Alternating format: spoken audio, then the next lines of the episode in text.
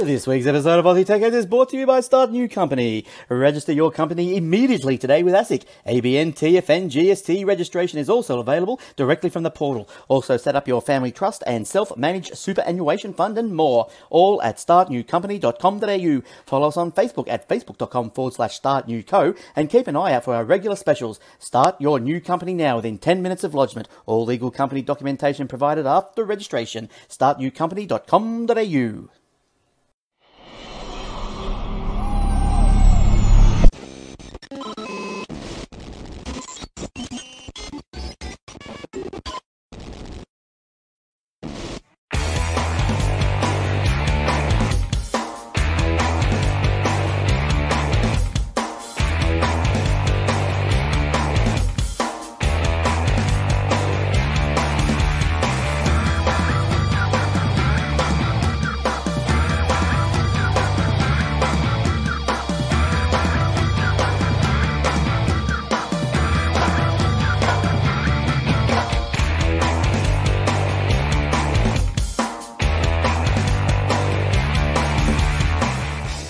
also brought to you by athwebhosting.com.au. All our servers are operating on SSD drives, immediate activation, SSL certificates, Aussie support, domain registration, and more. Easy install WordPress, Joomla, Drupal, and 300 other one click installations. Generous space and bandwidth, auto backups, WordPress help and maintenance plans are also available on Contact. If your web page is important for your business or your life, contact us today. Aussie support, secure services, athwebhosting.com.au. And now for the show.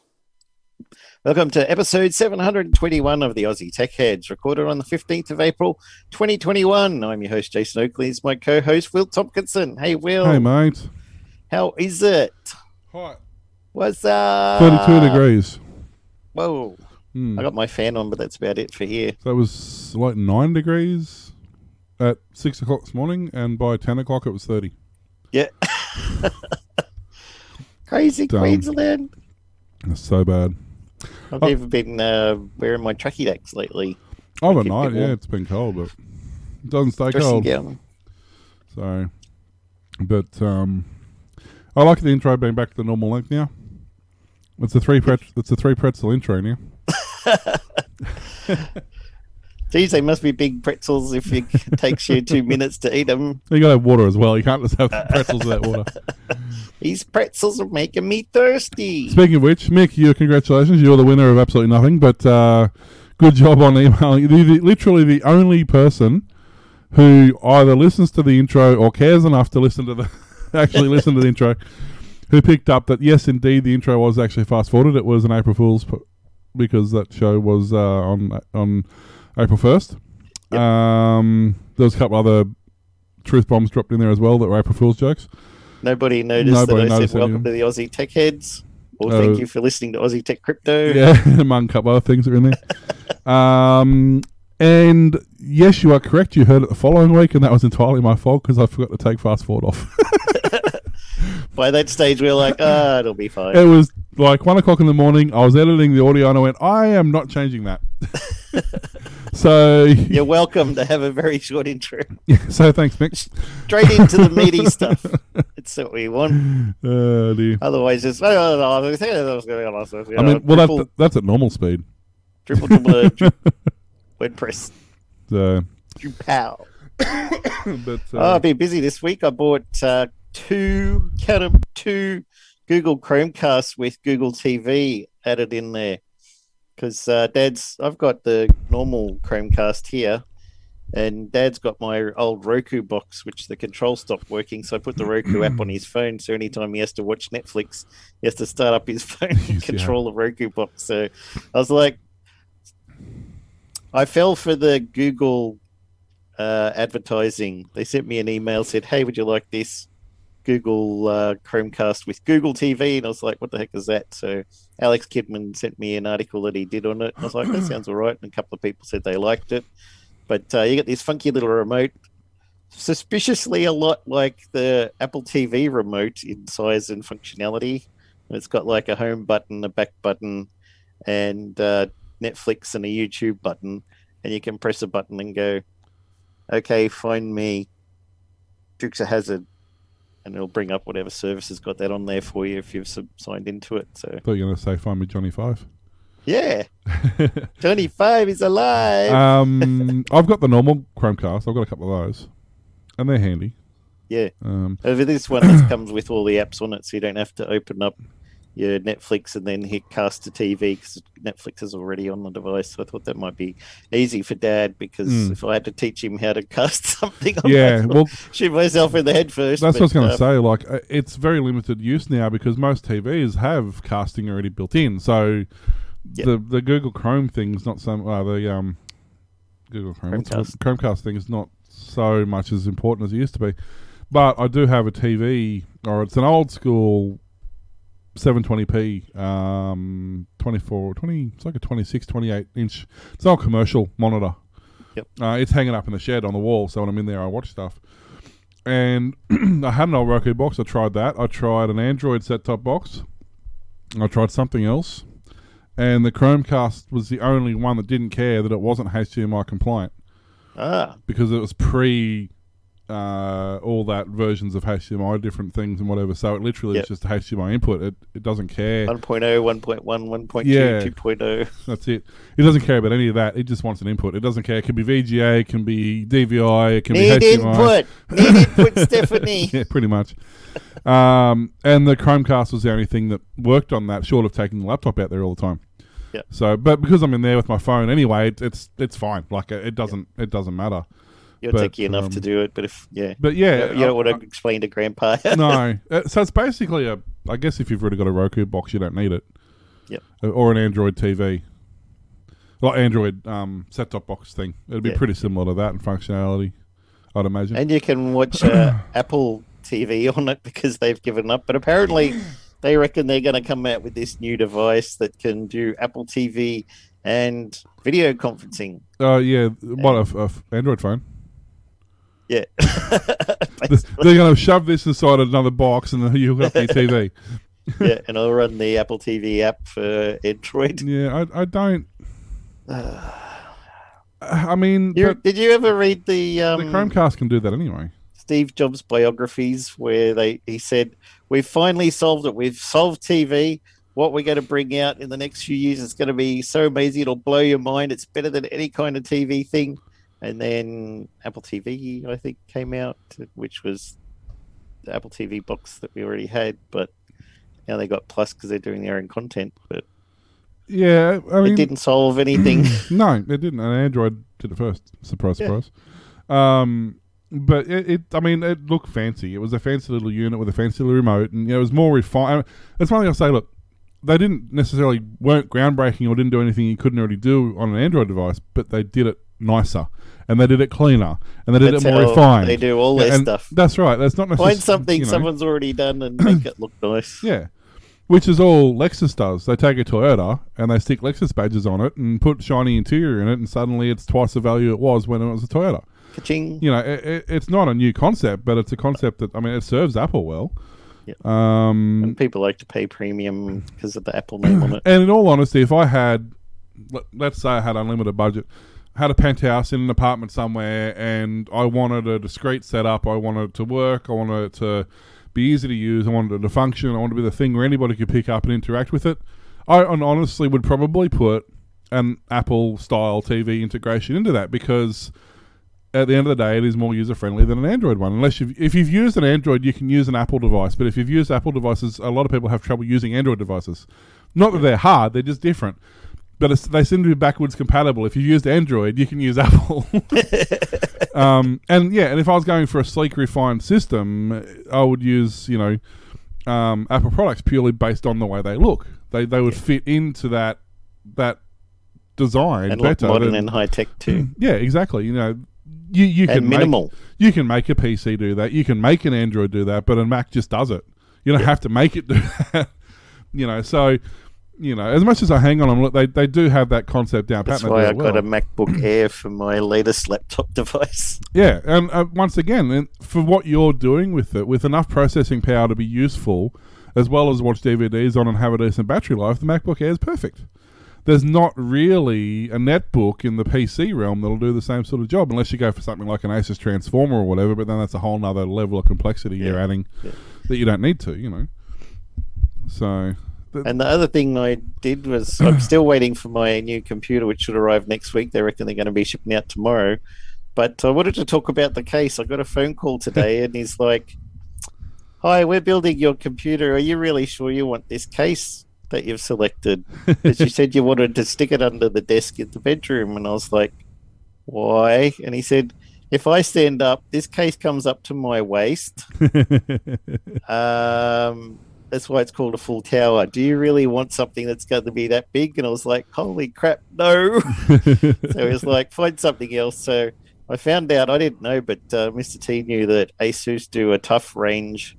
And um, I picked a device on their website that had the tough, and it looks like a nice design. It's got some kind of seatbelt across, crisscrossing across the front for some reason. But as a bonus that I didn't know when I chose it, is it comes with a headset holder, so I can take off my headset, just clump it on the side of the computer there, and uh, I don't have to worry about leaving it on the table. Or I used to also, when I'm finished at the end of the day, I just hang it over the top of the TV. But as you can see there, it looks nice and tough gaming. And you said you you've had a tough before, haven't you? Is the headset holder there? Yeah, I've got the. I think it's like the pre. It's either the predecessor or just a downgraded model from this. It's basically exactly the same, but it's just uh, it doesn't have the webbing on the front of it. It's just a squared squared off front, but it's got the same sort of button layout. It's got the RGB garbage. It's got the mesh on top. It's got the um, phone holder, the triple fans in the front, all that sort of stuff. The one thing I do doesn't show it on these pictures so much. No, but one thing I like about them on the off side where your motherboard sits. Uh, Is there any that have it on here? No, they don't. Uh, sort of, but you can't really see it. There's actually all these passageways down behind here, and there's actually like a, a decent two inch gap between the back of this plate and the back of the case. Yep. So all your cable management runs in behind this case and gets tucked away in there, and Fantastic. and it looks pretty. And the front of it, I don't know if it was on this one or not. On mine, the side panel's glass. No, it's not on this one. It's a metal side panel. but on mine, because it's supposed to be an RGB case, and the memory's got RGB, and the SSD's got RGB, and the power supply. That was one of the things when I put in my order. I said, they said, if you got any special message for our technicians who are building it, please turn off all the RGBs Yeah. low. And the guy rang me up and he said, you know, the um, cooler, liquid cooler you got for your CPU, that's got a built-in light that you can't turn off. Should I find you another one? Yes, please. Yeah, Okay, and the three fans that are around the case, yeah, they've they've got RGB built in by default. You can't disable them. Should I find different fans for you? Yes, please. actually, yeah, they can because they're uh, they're Aurora fans. They are controllable. They're controllable by the case Oh, as well. not on that one. That was the big case Oh, the that big I one, sorry, yeah. bought before that was higher than a horse or something. I. I was going to say this one, you, they are controllable. There's there's two ways of doing it. There's a button on the front of the case, so you got your power button, your reset button, and a third button that's not marked. And I'm like, what is this? Because I didn't see anywhere what it was for. It doesn't mention it in the user manual or anything. Um, but it is actually the RGB. It cycles through all the colors or through the the select the random or Oh, yeah, off. Oh, So you can right, do it through there. What he was talking about. He said, "I'll plug them in just in case you do decide that you want to have a nice blue glow through your bedroom or something." I was like, "Yes, fine, you can do that. I mean, I can put on software to disable Well, it because my graphics card has got RGB, and I plugged that into the computer when I bought it. I was like, why, oh, why has this got RGB?" Well, that's it because mine's got the glass case, so it emphasizes that. Um, But yeah, it's got the button on the front. You can turn it off. It's got setting in the BIOS. You can turn it off, and it comes with an app in Windows you can use. So there's three different ways to turn off the lights. Yeah. Um, I think. Yeah. The only one I can't turn off on mine is the same thing. The um, the water cooler. Yep. Um, but nothing a pair of pliers won't fix. and you, you're not a crazy person who has their main computer sitting in their bedroom. No, well, might right. might do crypto mining all night when he's got his um, Powerwall two yeah. battery running crypto Well, miner all I- night. I the do- whole room's lighting up with all these pretty colours like a freaking disco and stuff. I mean, mine's on all night, but I've got a separate computer room. But I mean, mine's Yep. pointless because mine's literally sitting like up inside a cupboard against the wall. Like it, it having RGBs on it is completely useless. Um, you know, it's So, but yeah, it's it's one of those things. Um, computer get, designing a computer like this is the system I've got now is the first time in f- ever that I have had somebody else build me a computer. I've Ah. never had anyone else build me a computer until this one, and the only reason I did that is because I needed it now, and I was at work, and by the time the, he said he could knock it over in two days, and I wouldn't have had time to do it. So that's the only reason I got them to build it. Yeah. Plus, they didn't charge me for it, which was cool. But No, these ones don't either. Um, the previous one that I did, I got them to build, and that's gone to my daughter now because hers was crashing. And the one that I'm getting, they're building as well at PLE down in uh, Heatherton in Victoria. Mm. And uh, uh, Uh, the only advantage I've had so far is I've had I had within a couple of months of building it, I had an SSD failure and I had a fan failure, which I didn't even know I had a dead fan. I went in and I said, Look, one of the SSDs is dead because the system boots and then that's it. Yep. and they checked all that. It turned out there's an SSD and a memory stick.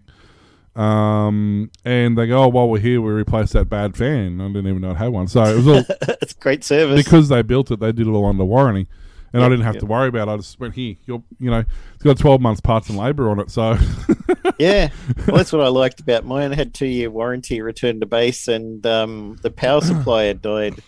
So I just took that out.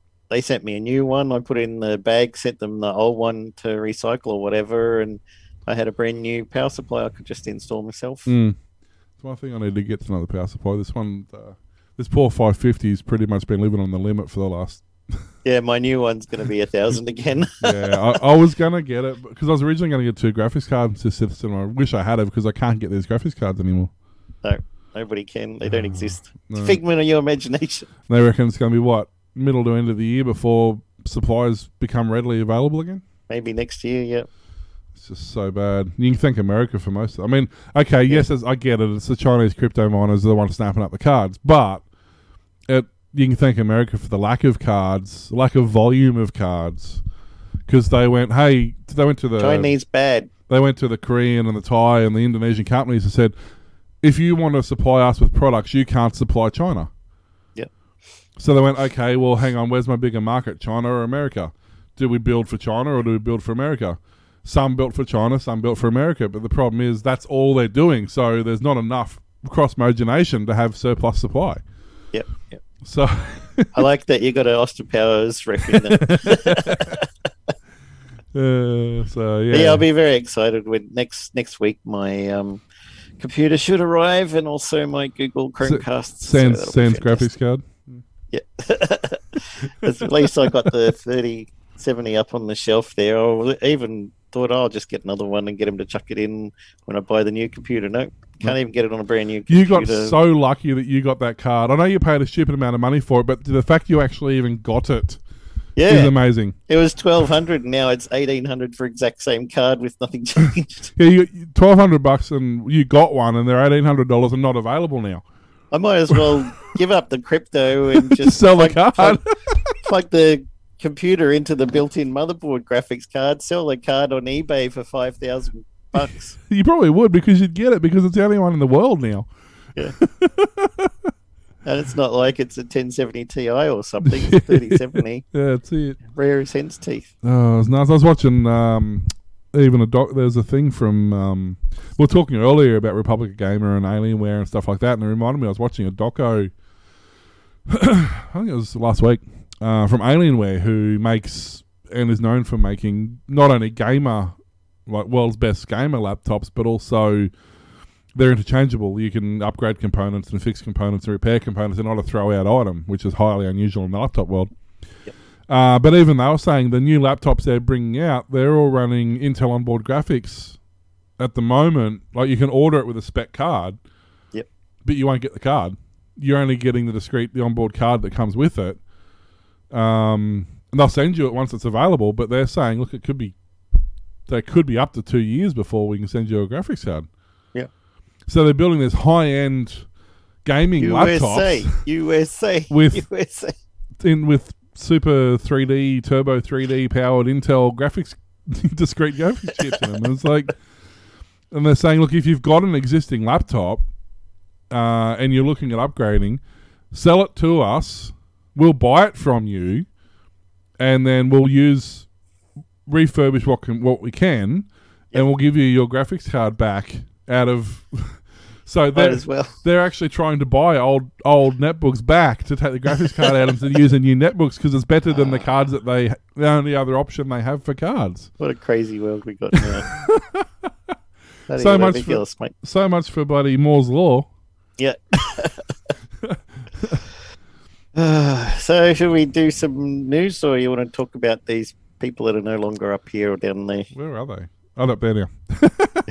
uh, yeah, so we just obviously uh, aussietechheads.com slash um wait pa- patreon.com slash aussietechheads um who said I need sleep um and uh, coffee.com no coffee dot oh it'll come ko-fi.com. fi.com yeah ko dash coffee.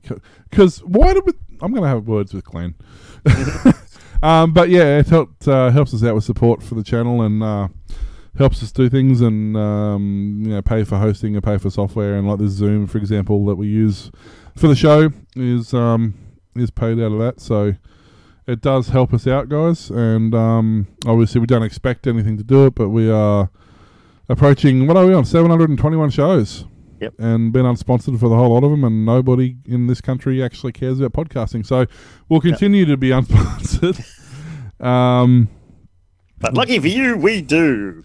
yeah, pretty much. So it does help us out, but uh, as I said, obviously, don't feel like you like you need to uh, you need to be part of it.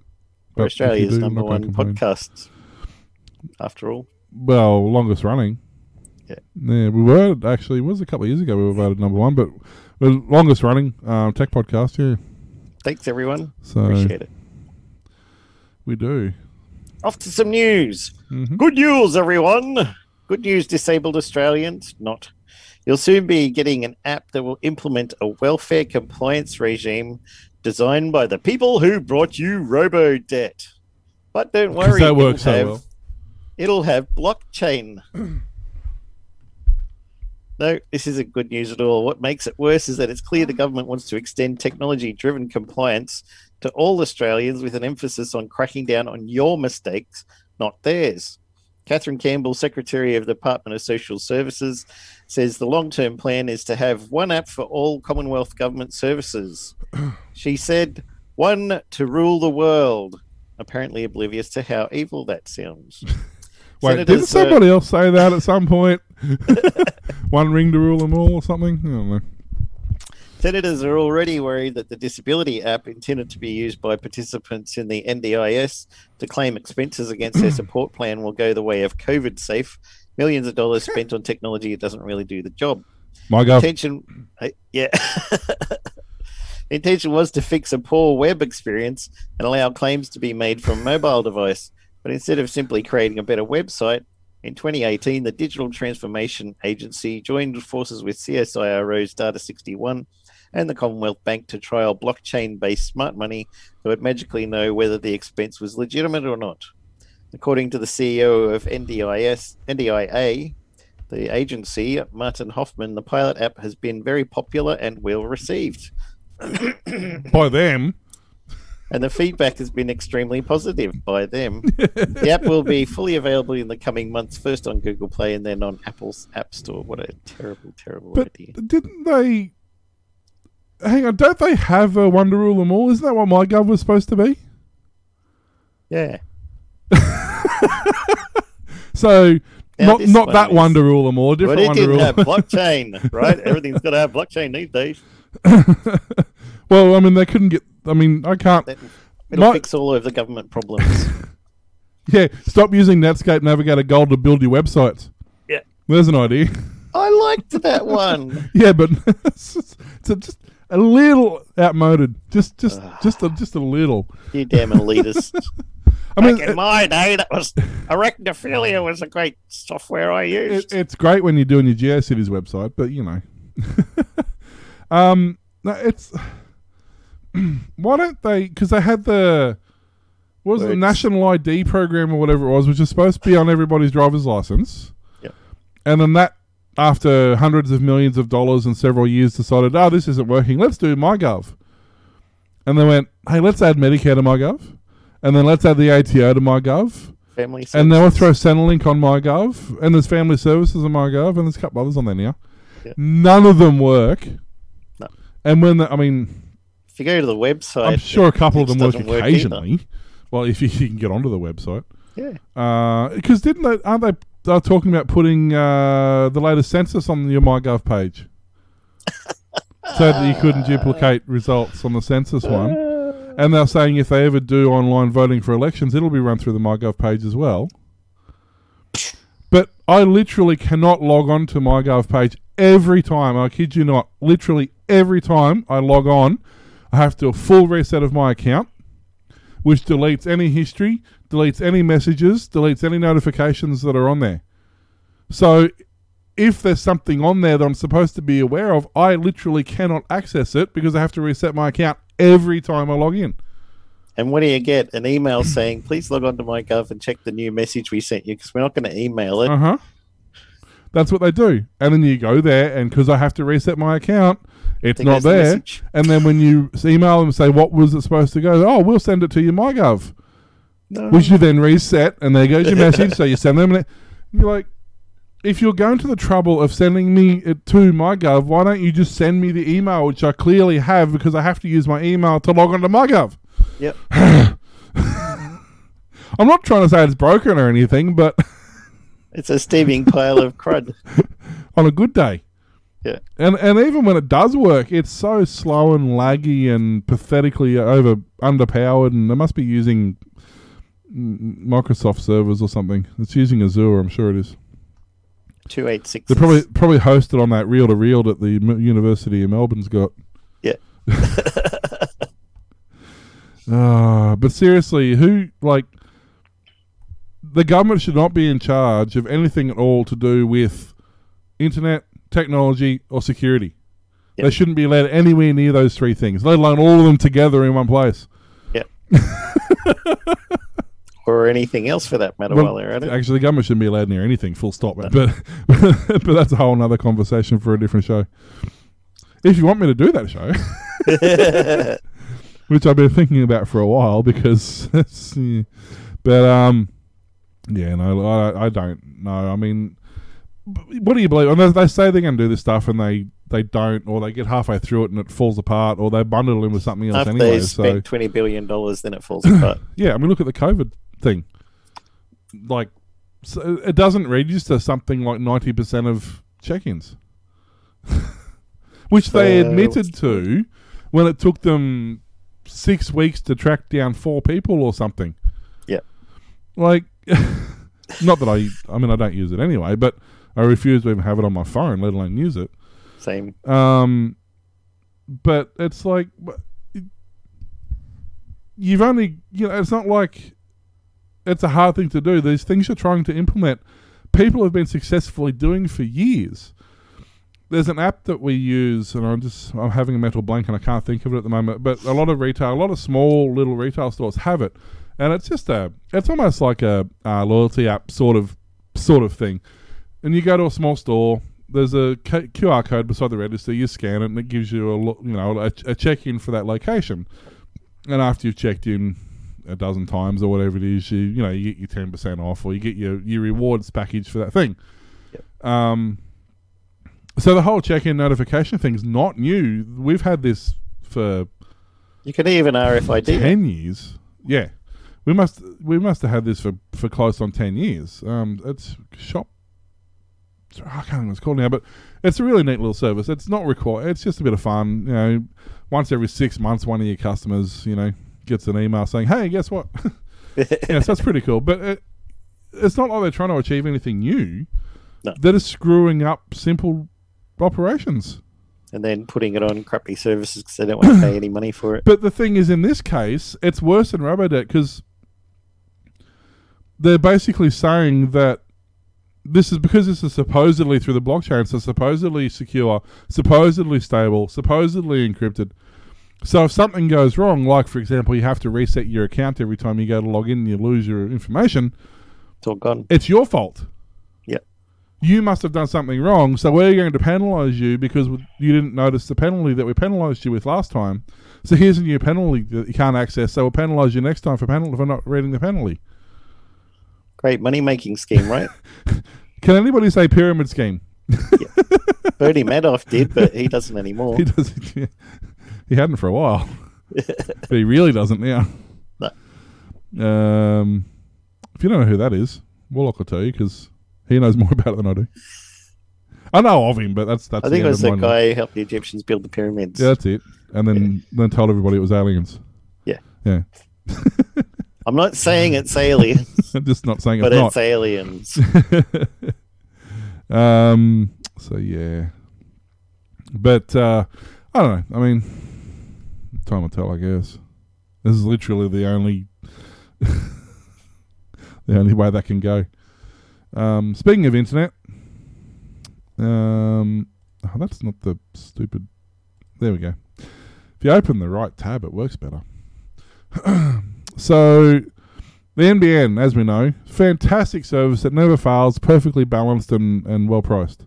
No, wait, that's what it's supposed to be. That's right. the Australian Competition and Consumer Commission, because clearly they're such a powerful department, has released a quarterly measuring broadband Australia report. well, they like take a tape measure and They said it's crap. um, they've been doing it for a few years now, which explains why it's quarterly and annually. Uh, and it's been good uh, barometer of the national broadband network's performance and customer satisfaction. This quarter's report is a little different to all those that came before because it includes NBN's fixed wireless products, and the results were disappointing. Shock horror. For those who stuck on the fixed wireless, only 78.5% received the advertised download speed on average. So there must have been all those broadband customers, which dropped 10% to 68% during peak hours. Uploads are significantly worse, with the average of 58% of customers receiving their planned speed. Now drops to 52% during peak. Uh, what does it mean in real terms?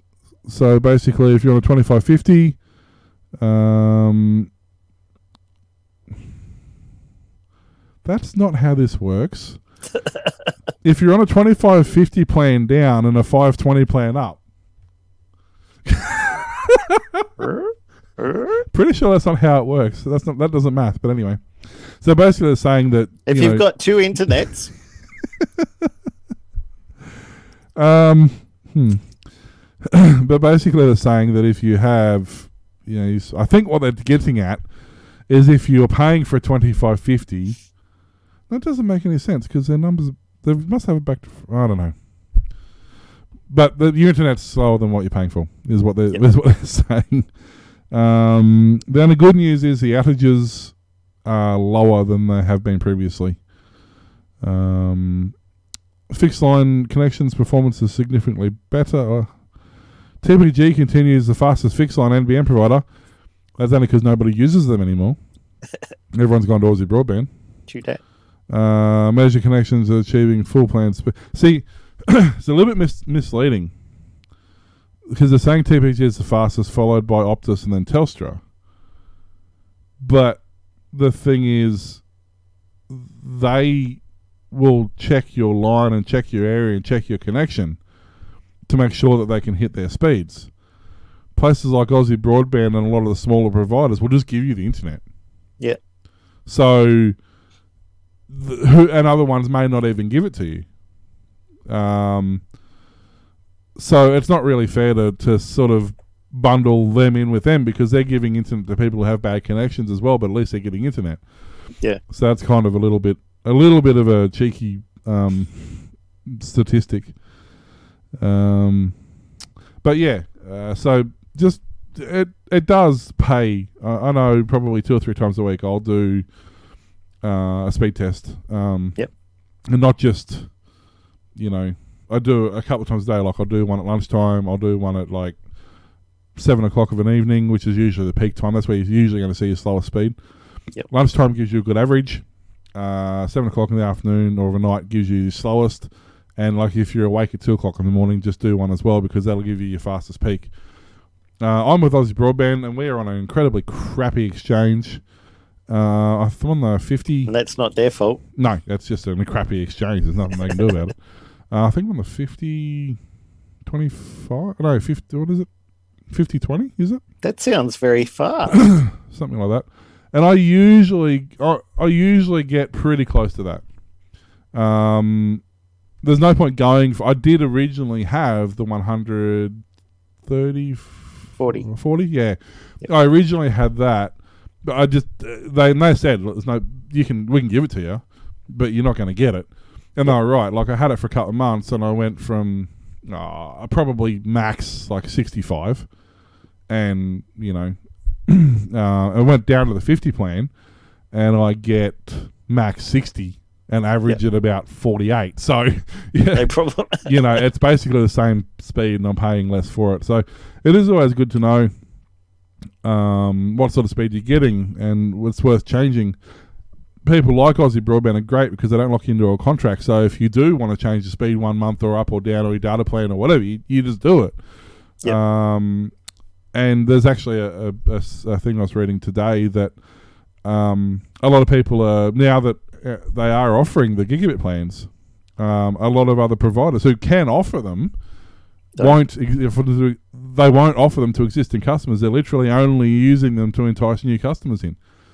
So all these existing customers whose contracts have run out are all going to Aussie Broadband because they're like, hey, just no contracts, no lock-ins, no nothing. Just come and come and go whenever you please, Great and stable speed, and have a- the no peak guarantee. have your gigabit connection. And you know, if you don't want to be here next month, that's fine. Don't be here next month. Or if you're an existing customer and you want it, you ring them up. Actually, you can do it on your online portal, and then go, hey, I'll take that gigabit plan, thanks. And they go, yep, no worries.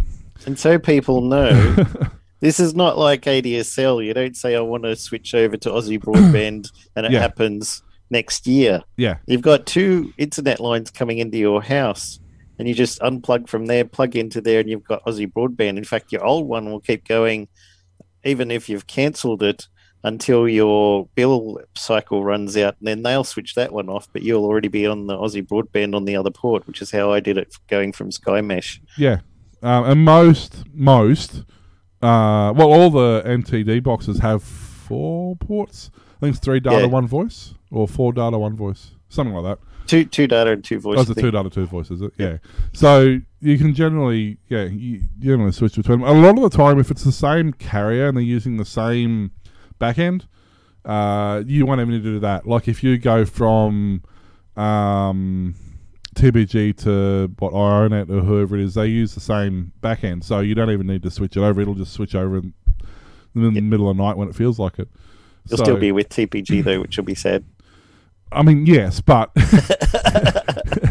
it's uh, and then you go into iiNet, which is possibly even worse. um, but you know what I mean. Like uh, you don't you don't even always need to switch it. A lot of the time, it will it can even use the same channel that you're on. Yep. Um, but uh, yeah, it's definitely worth hunting around, looking, seeing who's got the best prices. You don't need the gigabit. A lot of very few people need the gigabit. Very few people.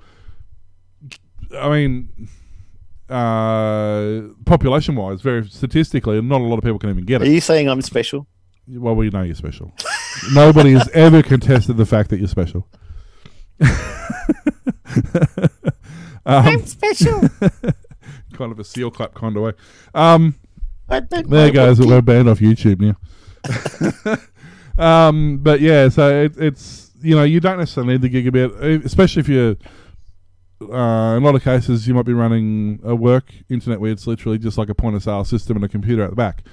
At uh, you know a 25 meg plan or whatever is going to be perfectly fine because you're not doing that much with it. Yeah, even Um, twelve. Yeah, you, you don't need much at all. Uh, so you can cut costs a lot of the time by going to a lower plan, especially if you don't need that sort of data. Uh, it might even be beneficial to go to a really entry level plan. Say you've got, um, say you've got a driver who's on the road all the time. You might look at maybe going to an entry level plan at the office, and then just getting one big data plan, so that when they're out on the road, they're using the data and you, it costs you less ultimately because you're not hitting your caps or having to recharge all the time. You're just using a decent amount of data. Yep. Um, you know, so there's so many options out there now with data and flexibility and stuff that that's um, if you go with Vodafone, for example, I'm not a huge Vodafone f- plan. I'll, okay, I'll take two stories because I'm here, so it kind of relates in, inadvertently. Um, I'm not not necessarily a huge Vodafone f- f- fanboy eh, by any stretch of imagination, but I do like a couple of the features they do. One of the things they do is they have a family plan, and you can have up to five devices, or you can have more. The first five devices that you have do two things. One is they share calls and share data pools.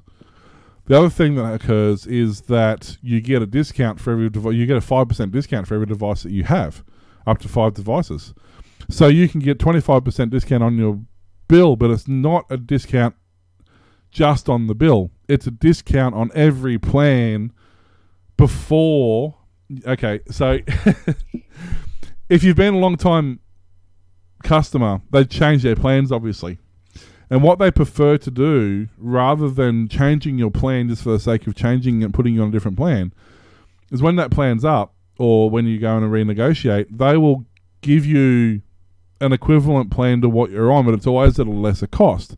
But they apply a discount at the billing cycle to that plan. So if you're on, let's say it was a what used to be a hundred dollar plan, it's now a sixty dollar plan, you get a forty dollar discount on that plan. But the neat part is that 25% discount applies pre discount. So you get 25% off the $100, which gives you $25 off, and then they apply the $40 discount. So you only end up paying $25 for a $40 plan. Nice. So Can't argue with that. yeah, so they do that, which is great. They do the data pool sharing, and I think I've co- what did we work out the other week? Four hundred Put Sims into your tablets and stuff. Yeah, I got four or five hundred gig of shared data between the five devices we've got.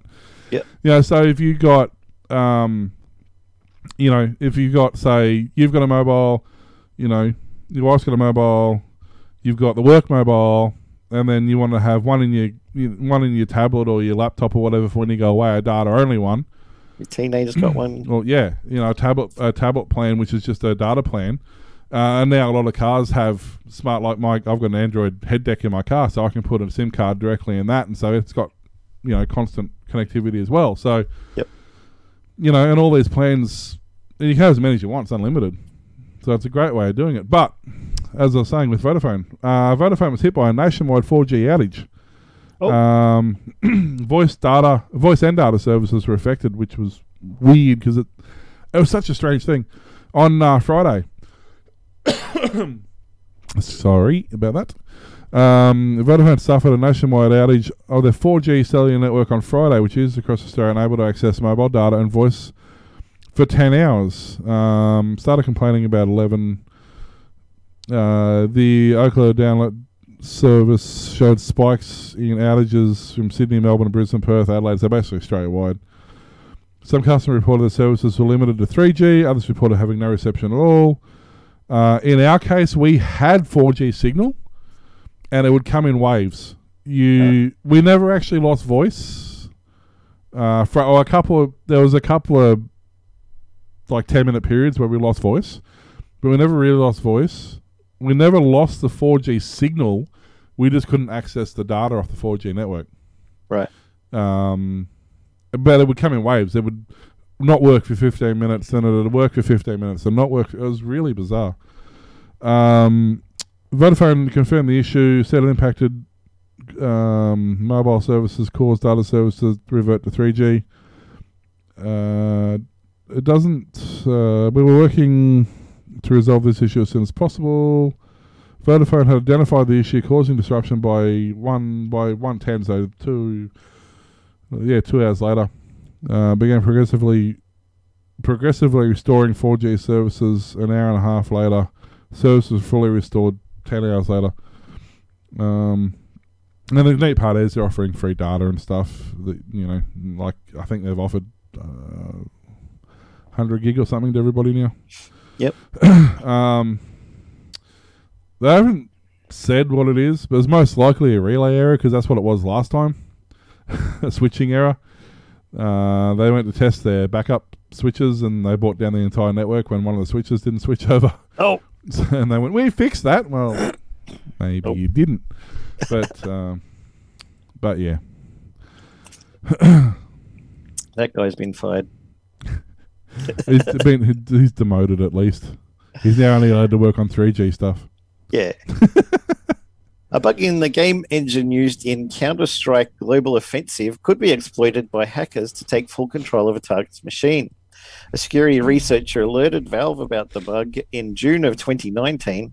Valve is the maker of Source Engine, which is used by CSGO, Team Fortress 2, and several other games. The researcher goes by the name Florian, said that while the bug has been fixed in some games that use the Source Engine, it's still present in CSGO, and he demonstrated on a call with uh, this company. Florian's correspondence with Valve occurred on HackerOne, the bug bounty program used by the company to get reports about vulnerabilities. Valve admitted it was being slow to respond, and even though it was classified the bug as critical in the thread with the researchers, with the, which they reviewed. I'm honestly very disappointed because they straight up ignored me most of the time, Florian said in a chat. So uh, watch out for your CSGO. You might end up getting hacked because CS:GO has been such a stable game that's never had never had uh, breaches in it before. Just as stable as Cyberpunk. I've heard some interesting. I haven't played. Actually, I would like to play the game. I've heard some interesting things about that, though. Eh? I don't know how many of them are true, but yeah, apparently it's a little bit rough around the edges as well. Yeah, they had a 25 gig update to try and fix a lot of stuff from launch, and I think they just had another 40 gig. So if you're on Australian shitey internet. Good luck playing the you game. Have to download 65 gigabytes. Yeah. You might be playing it in 2022, 2023. Uh, you I mean, um, GTA Online, it's been buggy ever since its release, and it done is, it's only marginally better now than it was. what? How long ago has it come out now? Six or seven years ago? Yeah. It's you know they patch after patch after patch after patch, and it, it, it's done almost nothing. It's still as bad as it was when it first came out. Yeah, my co-worker said that he loves Cyberpunk. It runs fine on his PS Pro and even better on his PS5, and he doesn't have any issues with it. And this the latest patch added some fixes to stories and stuff, but it wasn't game stopper kind of thing. So it's weird how it works on consoles, though. Like on a PC, obviously you can keep, keep playing the old version while the download's happening if you want. But on a console, because obviously you're semi well, not as much now as you used to be, but you are semi limited to space. Yeah. Um. So they once you click download, they delete the old not your save files and stuff, but they delete the bulk of the game files to Yep. free up the room for the new update that's coming in. they basically delete all the files that the update's going to replace. And as it downloads them, it puts them into where they need to be. It's kind of an interesting little way of doing it.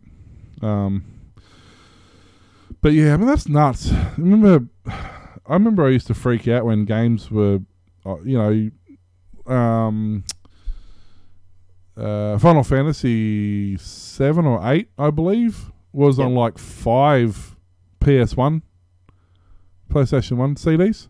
oh right, And I thought that's insane. Like, who needs to build a game that big? Like, that's just ridiculous. You know, that, was Now. three, that was three and a half gig or something because it was like five discs. Yeah. You know, prior to that, I had just about every game we had was on one CD at the absolute max. Except unless it's something like Myst or Seventh Guest. yeah, Myst was on four, two or three, or I think. Um, but most of them were one. And then when DVDs come out, it's definitely one DVD. Six six gig. That's six gig. You're not getting more than six gig. Six gig's fine. And then you look in You're your not Bill Gates. you look in yeah I know. You look in your Steam directory now. I could actually have a look in mine. I'd be too scared to. And yeah, pretty much. It's um. Hang on. Let me go to library.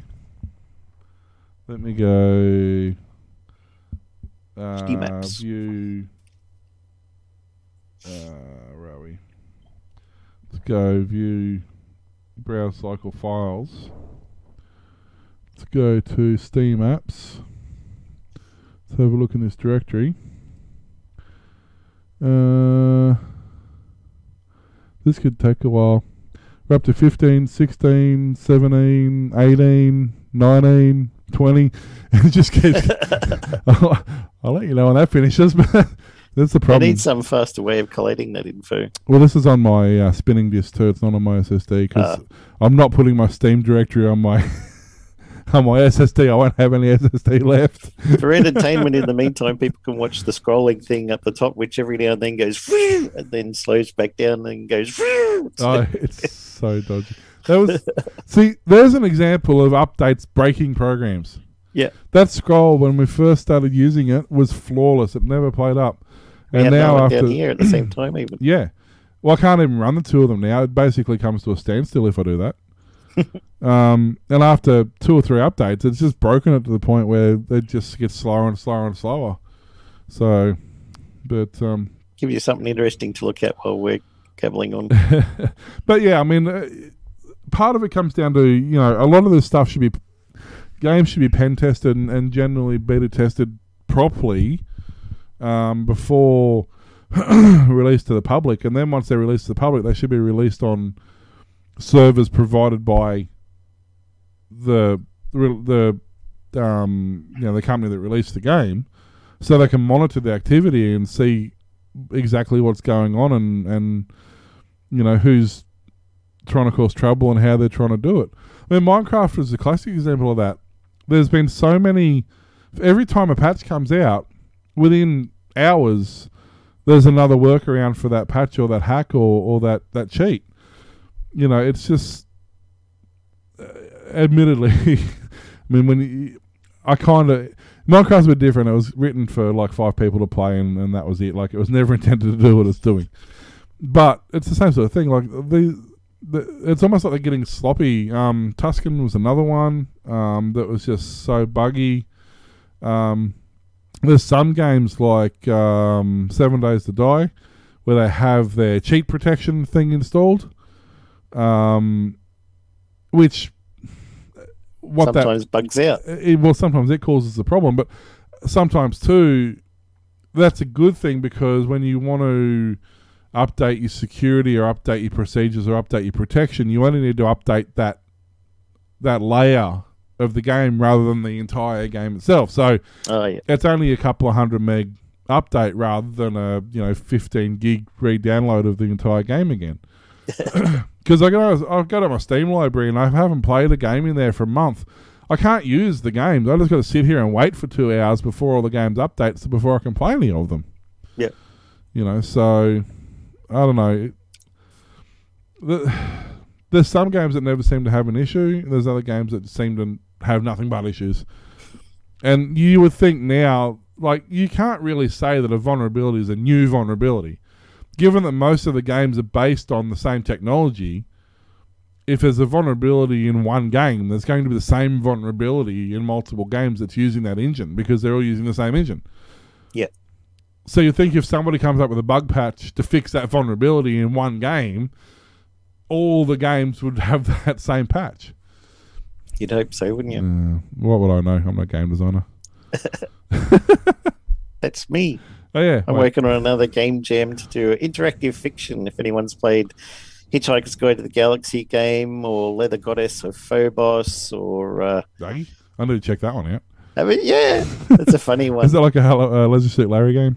Yeah, kind of. But it's all text um, and Zork and all that sort of stuff. There's Love a jam on at the moment to make one of those. For, it's called PunyInform, and it runs on Inform Six, and it can uh, make games, adventure text only games for probably like 50 different 8-bit and 16-bit computers as well as modern machines and everything. So i'm having a lot of fun learning out how to pro- write programming script for this but i put together a sort of smallish adventure. It's not huge. It's going to have some cool puzzles. Well, it's going to have puzzles in it whether they're cool or not.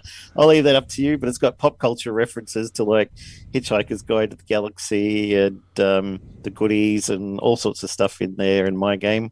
But uh, mostly the point of doing it is just to get some practice at it and there was a jam so i thought might as well join it. And i actually was talking to the guy who's programming the interpreter the PunyInform interpreter and uh, started up a discord server for them because they didn't have one so we're all sitting on the discord server all day talking about well not what not while it's supposed to be working boss talking about uh, making adventure games and how do you make this particular thing work and all that sort of stuff so it's heaps of fun. But uh, Um, yeah, trying to think of all the things that people might type in is crazy because you're like, okay, I've got a um, I've got a slot there, a container that something can go in. So I call it a coin slot. You want to put a coin in there, and they might go, okay, well I want to put a teddy bear in the coin slot. So you have to think, reject everything that's not a te- that is a t- that's not the coin, because um, anything else is not going to work. But you have to think of these traps, and then it's like maybe they'll try to jam something. Maybe they'll try and take the coin slot and put it in their inventory, and you have to say no, you can't do that. So all these caveats that you have to get your head wrapped around before you can do it. But I've got 15 locations and probably half a dozen puzzle mini puzzles so far. So I think it's going to come along. It's a three week jam. I don't think I'll uh, have anything exciting done by the end of it, but it'll be a playable game, and then um, I'll look at maybe making some full mystery adventure or something like that when I uh, finish it. So I think it's going to be a lot of fun. Just um, somebody who's written Zork to work in a web browser. Cool. It's been that long since I played it. I cannot remember for the life of me what I'm supposed to be doing. Careful, you get eaten by a grue. I can't even get out of the. I can't even get out of the front of the house at Can't the even moment. get eaten by a grue. I can't even successfully do that. This has been that long since I've played. I need to go and remember what I'm doing. Yeah. Uh, dear. But I know it's. Well, I know that there's like an easy way and a hard way of doing exactly the same command. um, but I can't remember what any of those even are. And my last story for the night uh, France is offering residents $2,975 to trade in their gas powered vehicle for an electric bicycle. Earlier this week, lawmakers in France approved the measure in a preliminary vote. The French Federation of Bicycle Users claims that if France does go ahead with the scheme, it would be the first nation in the world to give people money for old cars to put towards new electric bicycles. However, the organisation must be leaving out crucial details as how it reached that conclusion, as there have been other similar schemes. going to say. For example, as Marty Tulenheimo, chief specialist at the Finnish Cyclists Federation, points out, Finland has a similar rebate, which citizens can use to fund more than 2,000 e bikes, 1,000 new low emission cars, and 100 public transport tickets. Lithuania also offered such a scheme last year. The nation's Environmental Project Management Agency offered residents $1,200 if they traded in their old cars. The money could then be used against anything from e scooters to e bikes, public transport tickets. The scheme was considered a success with more than 8,500 people applying for the grant. Yeah, it's only Australia where we charge people for having electric cars. Oh, we All- don't like them. All here. the other all the other countries like actually give you benefits and incentives, but no, here they actually charge you if you have one. Yeah, the US is going to, even the government in the US is going to throw away their whole fleet of petrol cars and get EVs, I think. Uh, eventually, Uh, it'll, it Yeah. won't it won't happen overnight. No. um, But it will happen. There is, yeah. I mean, there is more of a push to go that way. Um, depending on location, depending on blah blah blah. There's a whole heap of depends on that, but it does make a lot of sense in a lot of in a lot of situations. Um, Especially big capital cities. Like Sydney has got yeah. the main roads cut out now going through the centre of Sydney because um, they just have the tram there now. Hmm. Yeah, the middle of cities, uh, uh, an EV. I mean, you, you you can spend three hours and travel four k's. Like an EV makes perfect sense in the middle of cities. Um, You know, the the average person only does, I think, what is it, thirty five k's a day or something. That's not a lot. Yeah. Um, and even the cheapest of EVs will do that. Yep. Um, but it comes down to: do you want one car that you can go j- jump in, go for a drive, you know, and only have to stop every three, four, five hours, depending on how fuel efficient your car is. Yeah. Or do you have two cars because unless you buy something like a hundred thousand dollar car or whatever they are now, sixty, seventy thousand dollar Tesla, Yep. or some of them. I mean, there are other cars, the Ioniq and stuff, but they're still a fifty, sixty thousand dollar car. Yep. That can do that, you know, three, four hundred k range. Um, Or if someone's just going to work, they can sell, get rid of money for their crappy old car, keep the other petrol one for weekends and stuff. Well, that's that's what I mean. Like you, you know, a lot of people now are getting. Traditionally, you'd get a little, you know, four cylinder car for the missus to go to work in, and the, you know, you'd have another car that you'd the husband would drive to work or the wife, and someone would drive to work, and then it was the weekend car we'd go on trips. Yep. Well, now that primary car can become even something like a Nissan Leaf or an i-MiEV or a, cheap EV. Yep. And then you got to think about do you want the second car or you know work it out from there. But um, I mean, we're getting an electric van for work. Um, the Nissan e-NV200 is going to be privately imported because there's none available here. Um, and it's got about 100k range, which is is uh, even on my That's busy uh, you know, I've been over the last six months. I've been looking at how much I'm doing, and even on my busiest day, I'm only doing you know 50, 60 k's. So Yep. I've got plenty of range left, and I can always top up anyway. There's fast chargers in town, so it's not a big deal. You don't have Um, to drive to the other side of Brisbane for and- work anymore. Yeah, and Yep. the um, repayments for the vehicle is less per week than I'm paying for fuel. There you go. so I'm saving money by going to an EV. In this case, I'm Epic actually win. I'm actually coming out about if you take rego, insurance, and fuel into the mix, I'm actually coming out about hundred dollars a week in front. Nice. So I'm sure you can find something better to spend that on. yeah. So 1.2 terabytes, in case you're wondering, is my games folder at the moment. There we go. That's um, that's nasty. How many are in there? Wouldn't do good on my one terabyte 1.2 terabytes. 1.2 terabytes on. Uh, oh, it's going to tell me the whole lot. I don't know how many folders. On 120. Okay, so I've got 120 games. So sue me. I. Oh 120 minus all this. I didn't realise these are uh, minus about 40. So I've got about 80 games there, and it's over a terabyte. and most of them aren't even really new games. They're all older games. Yep. So that's uh, scary, actually. wow, lucky I've We'll got have to two. do some more tabletop simulator. We will, yeah. Lucky I got a two terabyte drive in there. Wow, it's nearly. I just realised because I'm recording to that drive as well, so it's um nearly full. I might need to do something about that. Well, that's the end of the show. Pretty much, forced or otherwise. Yeah. Thanks for listening to Aussie Tech Head Show broadcast weekly. We can be found at Facebook, Twitter, YouTube, and Patreon slash Aussie Tech Heads at all of them, and also ko-fi.com slash Aussie Tech Heads. Email us Glenn Wheel and Warlock at aussietechheads.com.au. You can hear Aussie Tech Heads on aussietechradio.com 24 7 back to back play of some of the best tech related shows from around Australia and New Zealand. New shows out at each Friday. See you next time. Thanks, guys. See ya.